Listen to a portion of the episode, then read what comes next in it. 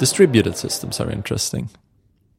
I saw a blog post that I, let's say, realized was perhaps not the most thought through uh, approach to distributed systems recently. And I saw it in one of the Elixir newsletters at first, and then I also saw it sail up on Hacker News, which I feel like uh, I hope it was a good experience for the person who wrote it because it's very easy to have strong opinions about that blog post because it takes a very naive approach to keeping a number of SQLite databases in sync.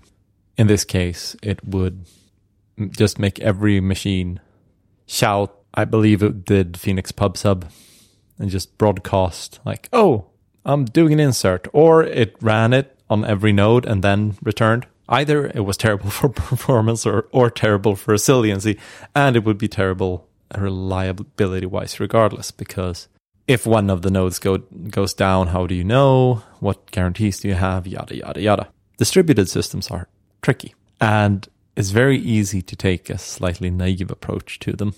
And perhaps you should, but it is definitely a case where the whole worse is better, just do a thing that works and it doesn't have to be perfect. Like that, that's often a good idea, but I think it's particularly challenging and potentially dangerous with distributed systems, at least when it comes to sort of databases. And I've been poking about with distributed databases recently. So there's a project called Electric SQL, which is fairly new. And I'm going to be doing a video with them. So I had to use their product and try to figure out sort of what it's all about. And one reason I took on doing the video is because the product is rather interesting. It can sync SQLite databases and Postgres databases with active active replication, but eventual consistency but it's using sort of a subset of SQLite, a subset of Postgres, and it's a bunch of CRDTs and a special little server. And then you can essentially have any number of mobile devices and any number of Postgres backend servers and just, I shouldn't say any number, but a number. And they will be kept up to date and they will be able to sync without conflict due to the CRDTs. So this is a very carefully built out, thought about system. It was originally intended to be another distributed database, and then they realized everyone wants to do SQL, so they went for that instead. And I think it's very easy to to think that well, if you just make all the servers do the thing or this and that, then then it's fine, right? But the devil is always in the failure details. And the moment you try to make something really distributed and still either want good performance, good guarantees of consistency, or sort of high availability or anything. Like if you want any of the good parts of systems, it gets super tricky. Uh, I guess that's where the CAP theorem comes in. Have you dealt with any distributed systems? Have you done any thinking about distributed systems? Way too much. Yeah, I was thinking when you said the naive approach to distributed systems. If you let's say you want to distribute data between two machines. One of my favorite ways, because it's dead simple, is to have an inbox, as in a directory on one of the machines, where the other puts things over SFTP. And this inbox is vetted like once a minute or something in a cron job. And that works kind of well because it runs over TCP and everyone knows what they're about, and everything is very slow and very boring. So, so that's a naive way to do it. And I think there's a naive threshold. When you get over that, like under the naive threshold, it's quite hard to shoot yourself in the foot. But over the threshold, you, you get the real naivety guns, and it becomes easy to shoot yourself in the foot. So we had a thing at work where we we are running the absolute wrong number of machines for a nice distributed systems. Can you guess which number that is? Well, you don't have a distributed system if it's one. So that's a really poor number for distributed systems. No, no, no, no. Two is two is probably the number you're thinking about. Yeah, exactly. Uh, one is the perfect number for the for a distributed system because then it isn't distributed. Yeah, yeah, it solves a lot of problems. Really. Yeah, uh, it is absolutely. also not highly available. Probably. Indeed. Which is something that some people want for some reason. You you remove the A part of the cap theorem. Uh, well, I think you removed the cap theorem because I think the cap theorem is about distributed systems.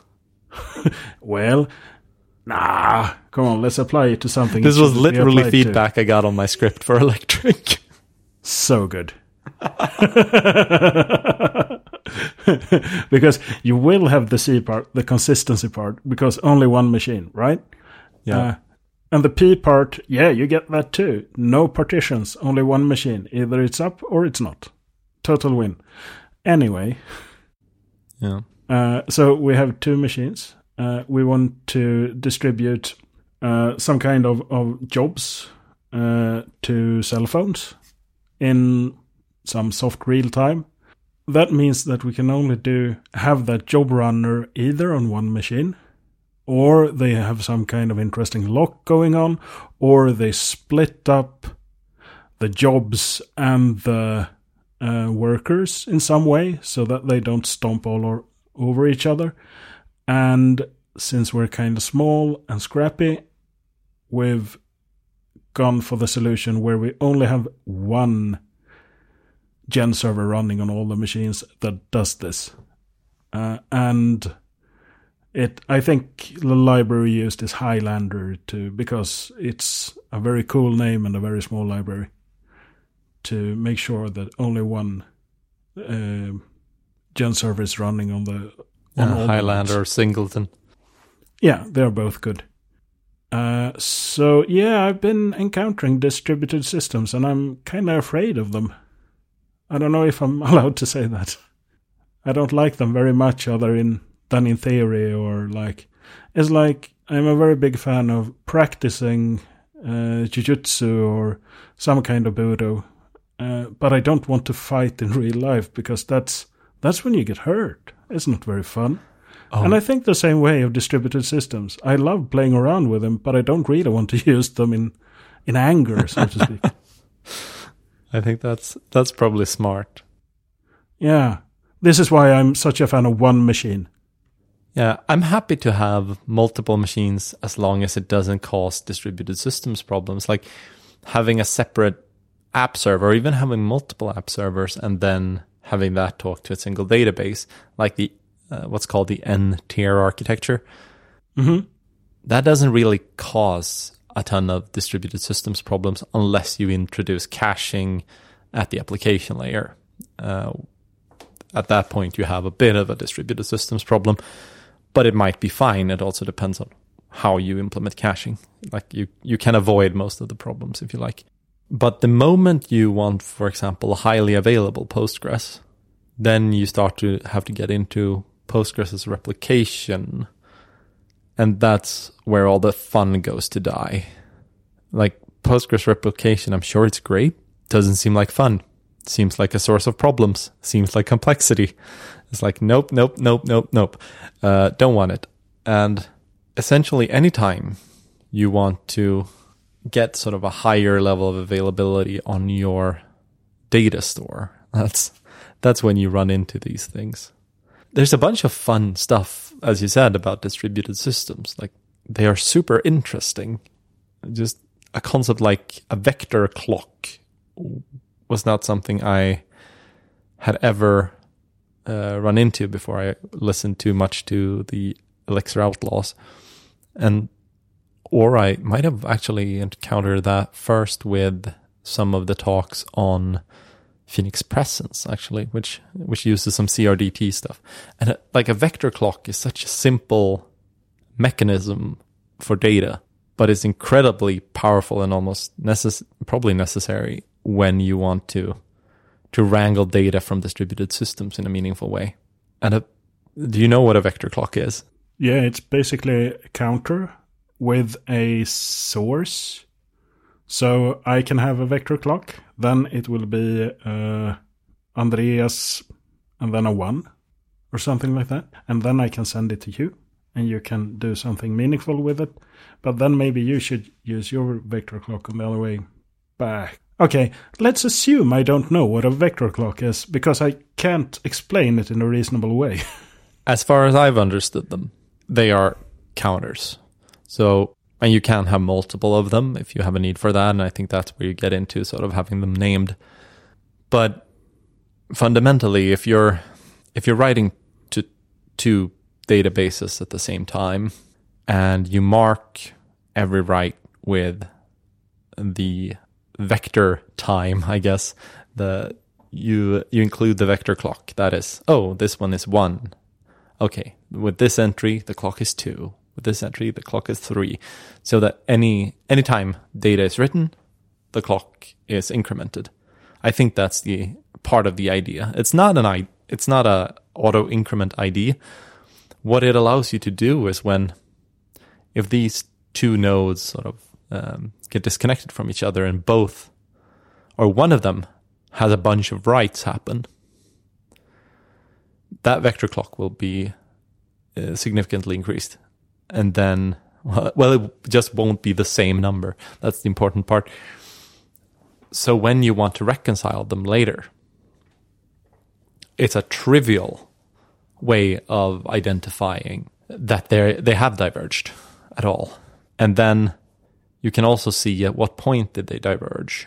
And there's some stuff that's kind of reminiscent of how some text collaboration, like live text collaboration, is done with operational transformation, where it's like, okay, if I want to reconstitute, let's say the way we store data is by writing events because we're trying to be a distributed system and we're trying to not have the situation where where we're clobbering each other's rows. So we're immutably writing events like this happened, this happened, this happened. But then we want to kind of merge those streams as the nodes reconnect. Then having a vector clock tells you where where and when they diverged.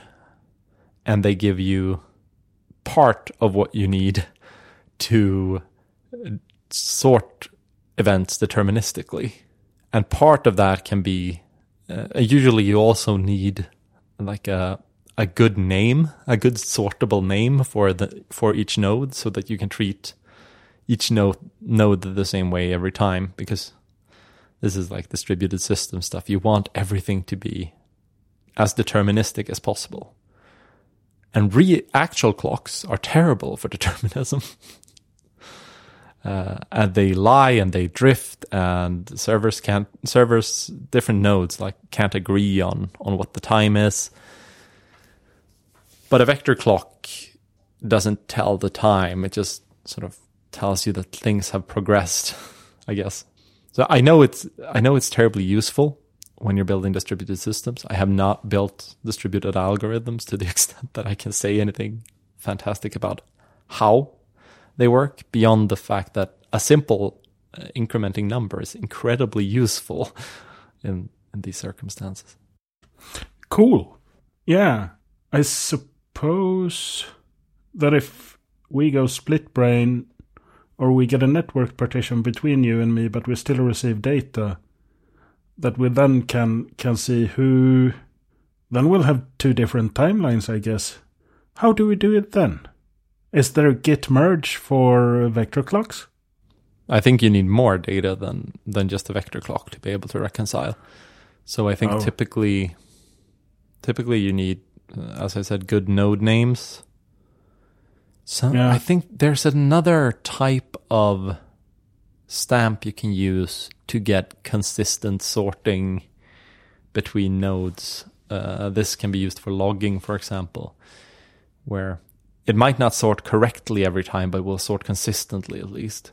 Okay.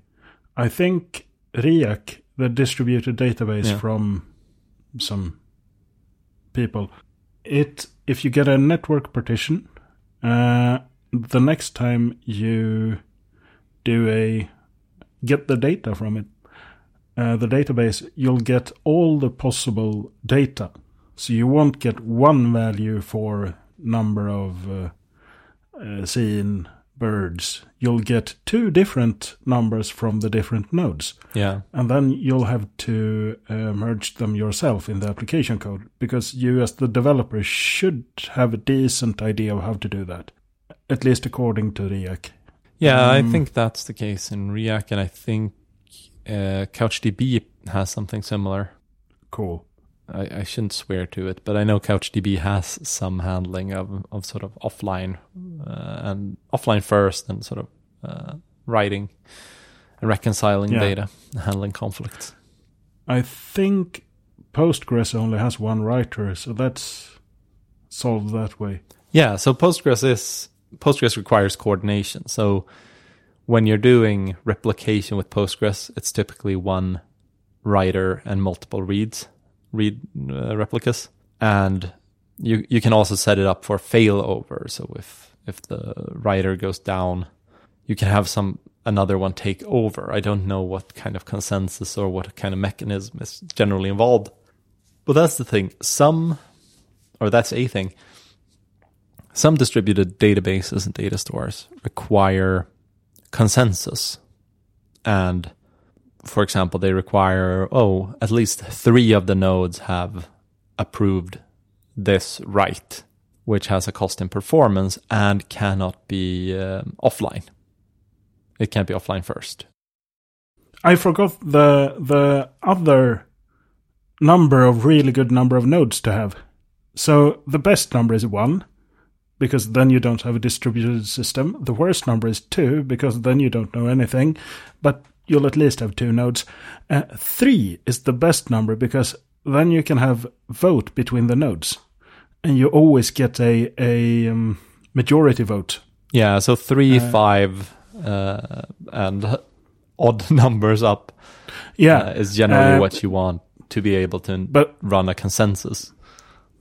Absolutely. If you if you want a consensus, then it doesn't really matter from two and up. But if you want a majority vote, that's easy to get. I wonder oh, what happens. Say that you have. I'm just making stuff up, uh, so I don't know. But I wonder what happens if you have, say, uh, eight nodes no, nine nodes, and one node goes down. So now you have eight nodes, because then you can't have, well, you still can have a majority, never mind. But you can have a nobody knows because it's, yeah. So then I suppose you can have a leader among those that will get the final vote. So I think that's some of what Raft or uh, the other one will. Paxos? Yeah, what they can help you with sort of um, what are workable numbers of nodes in a cluster? And i think what you do if you have an even number of nodes is that you can potentially still require uh, a like you require a higher and odd uh, number in the quorum or, or something. But yeah this, this is what what i haven't gotten into at all. Cool. Now Okay, so where were you going before I, I got this three epiphany? yeah, no idea. You know, I have an idea about where I was going. So there are there are approaches that, for example, handle split brain by kind of detecting it, or like, oh, a few nodes are down, we're still fine, we still have a majority, we can still operate. Yeah, cool, sweet. And those are usually cons- highly consistent. Um, or reasonably consistent. Like you you don't have to wait for your consistency to the same extent at least, but you can't do so, sort of cool offline first things with something that requires a majority or that needs to coordinate in that way. And that's I think where CRDTs become really cool uh, and tricky. I mean, it's still it's still super super difficult to get right, but where you can have, for example, a mobile device where you're where you're doing a bunch of things on your phone, writing a bunch of things, and that's written to a data store. And then when you go online, that gets synced up. Uh, or you write on two different mobile devices that are both offline at different points, and then they both show up at different times and get synced up. That requires sort of distributed distributed systems that don't need to coordinate and that are structured and designed so that they will always be able to resolve conflict and sort of uh, land on a good state. It might not be a perfect state. It might not be entirely what you desired, but it might be it might be near enough, good enough. Generally, don't lose your inserts uh, if you're updating to different uh, or updating the same thing from multiple devices and then go online to get synced, sometimes that doesn't work out the best. Um, but yeah, that's a really tricky problem. Or uh, suddenly you have to sort of slice the problem very finely if you want complete accuracy. But that's also sort of what what this like the electric SQL folks do, which is one reason I think it's so cool because honestly, uh, so it's open source. So if I wanted to run it for myself, odds are I would not ri- run it very highly available. I would run a single instance of the source of truth, which is this electric service. But what I'd like to do with it is sort of populate.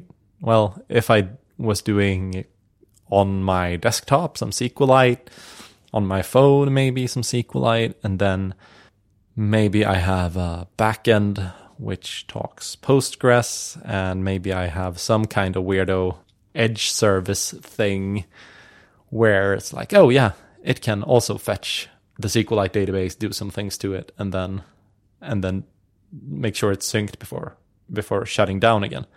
There's a bunch of cool things you can do when you don't have to worry about well, is my connection to the database up?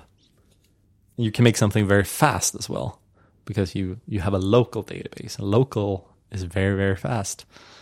So I, I like that, and this this is when you're getting into sort of decentralized stuff, and you start.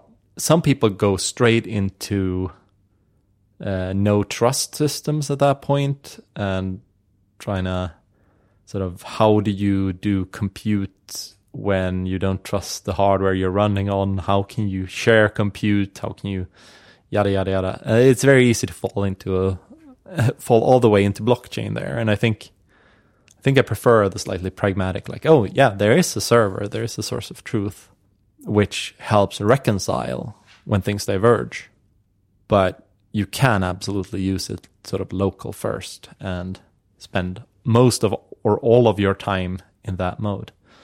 I think there's uh, there's something really really neat there, and it's a design problem.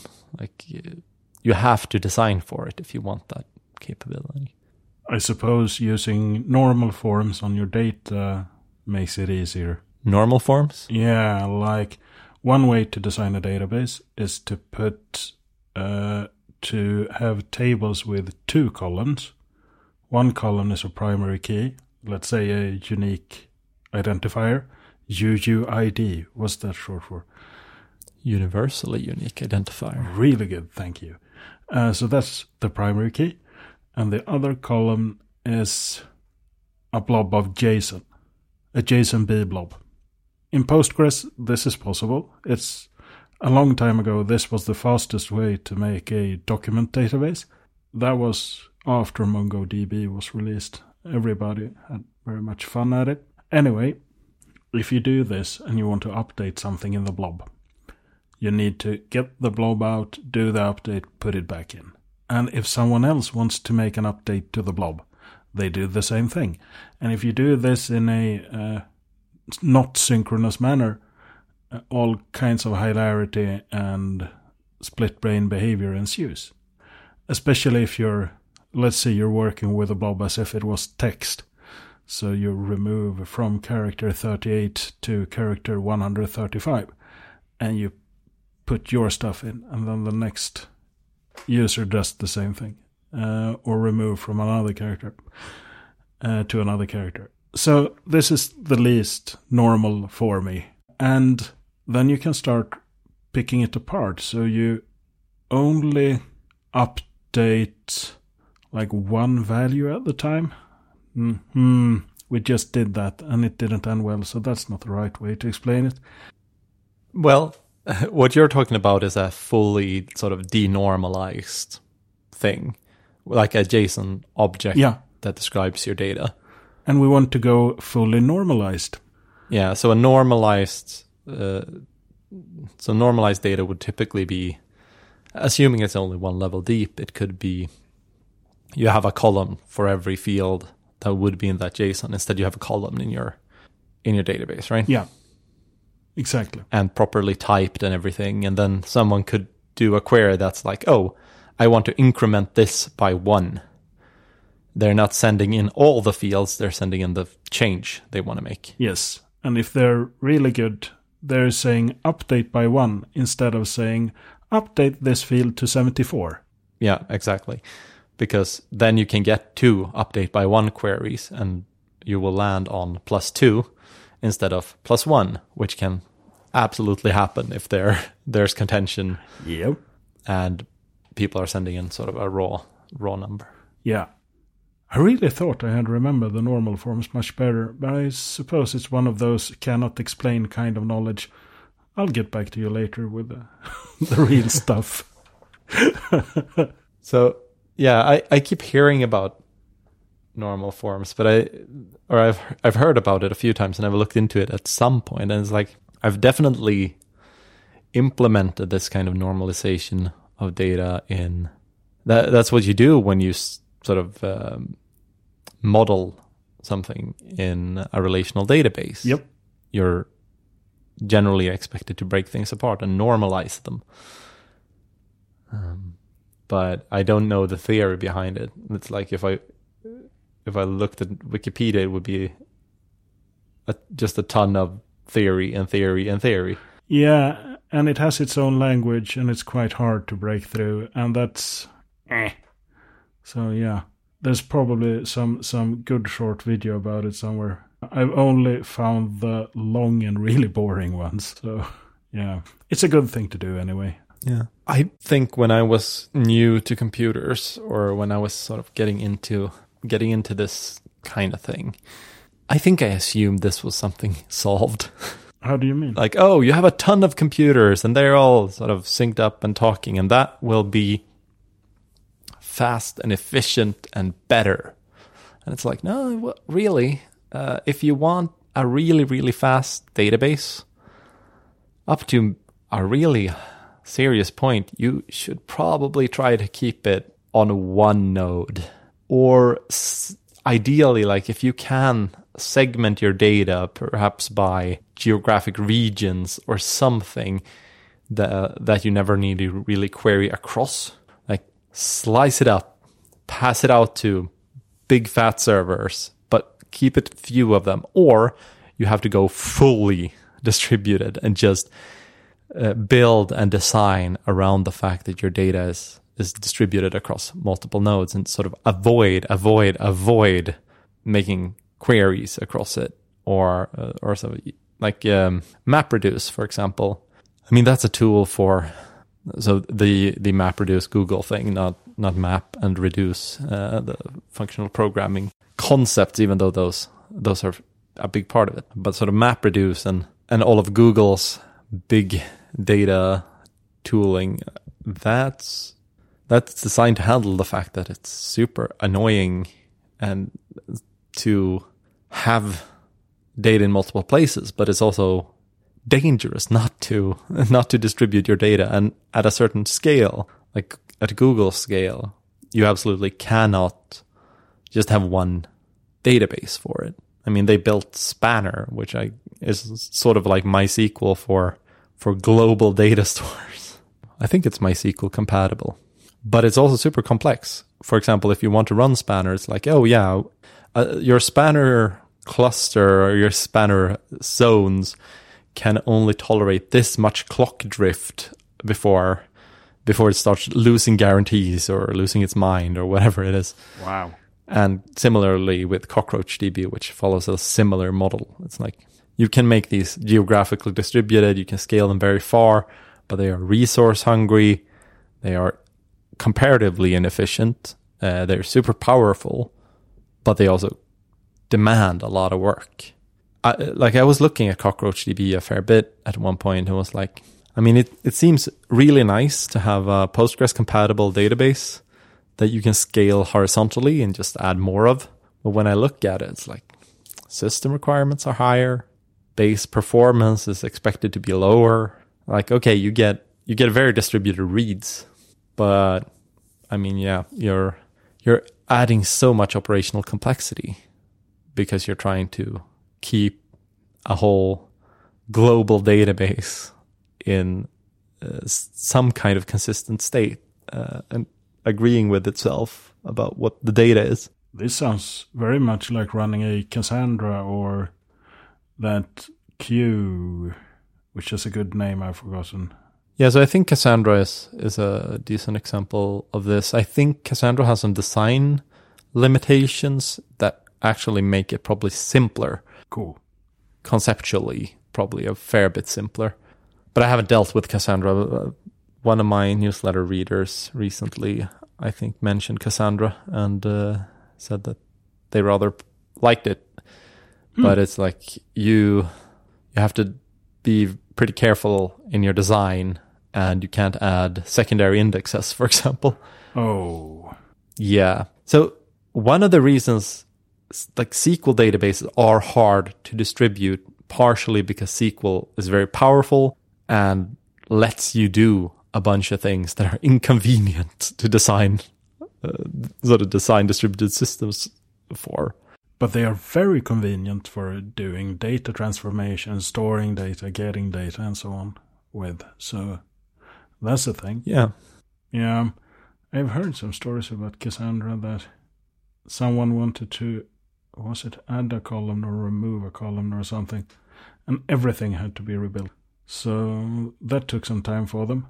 Uh, but it might only be a, a, I don't know if it's true.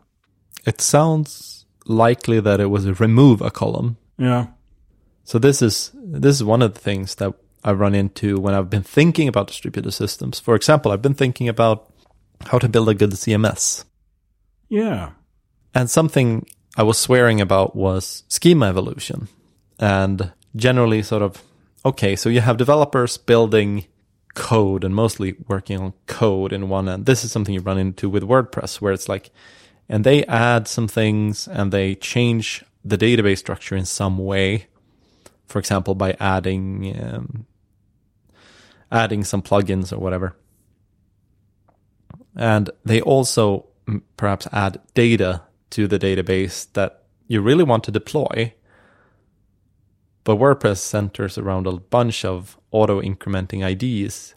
So when then you have also your production environment, and part of the point of WordPress is that you have a nice UI where people can go in and edit. So at one point, maybe your development environment had ID4 and your production environment had ID4, and they were the same post. But then there were four new news posts on the production environment, and there were uh, 15 on the development environment. All of the ones on the development environment was ASDF in every field, but they were there. And then it's like, oh, but we have all this stuff that we really want to push up. You can have a ton of tables that are just not syncable so you can't really dump them and push them. The typical way to deploy WordPress work is to log in on production and repeat a bunch of tasks. So you better have kept a list of what you were doing. Like you can push the code, you can push the CSS, you can push the JavaScript, but data, now that's hard. And if you avoid auto incrementing keys, it can be feasible to sort of push updates to data, but it's tricky. And when it, if you're building a CMS and you want, for example, uh, I know your at your job you use Contentful. They offer a way to build out schemas as you go. Sort of, you, you can log into Contentful and like, oh, this content type now needs to have a location schema or location field.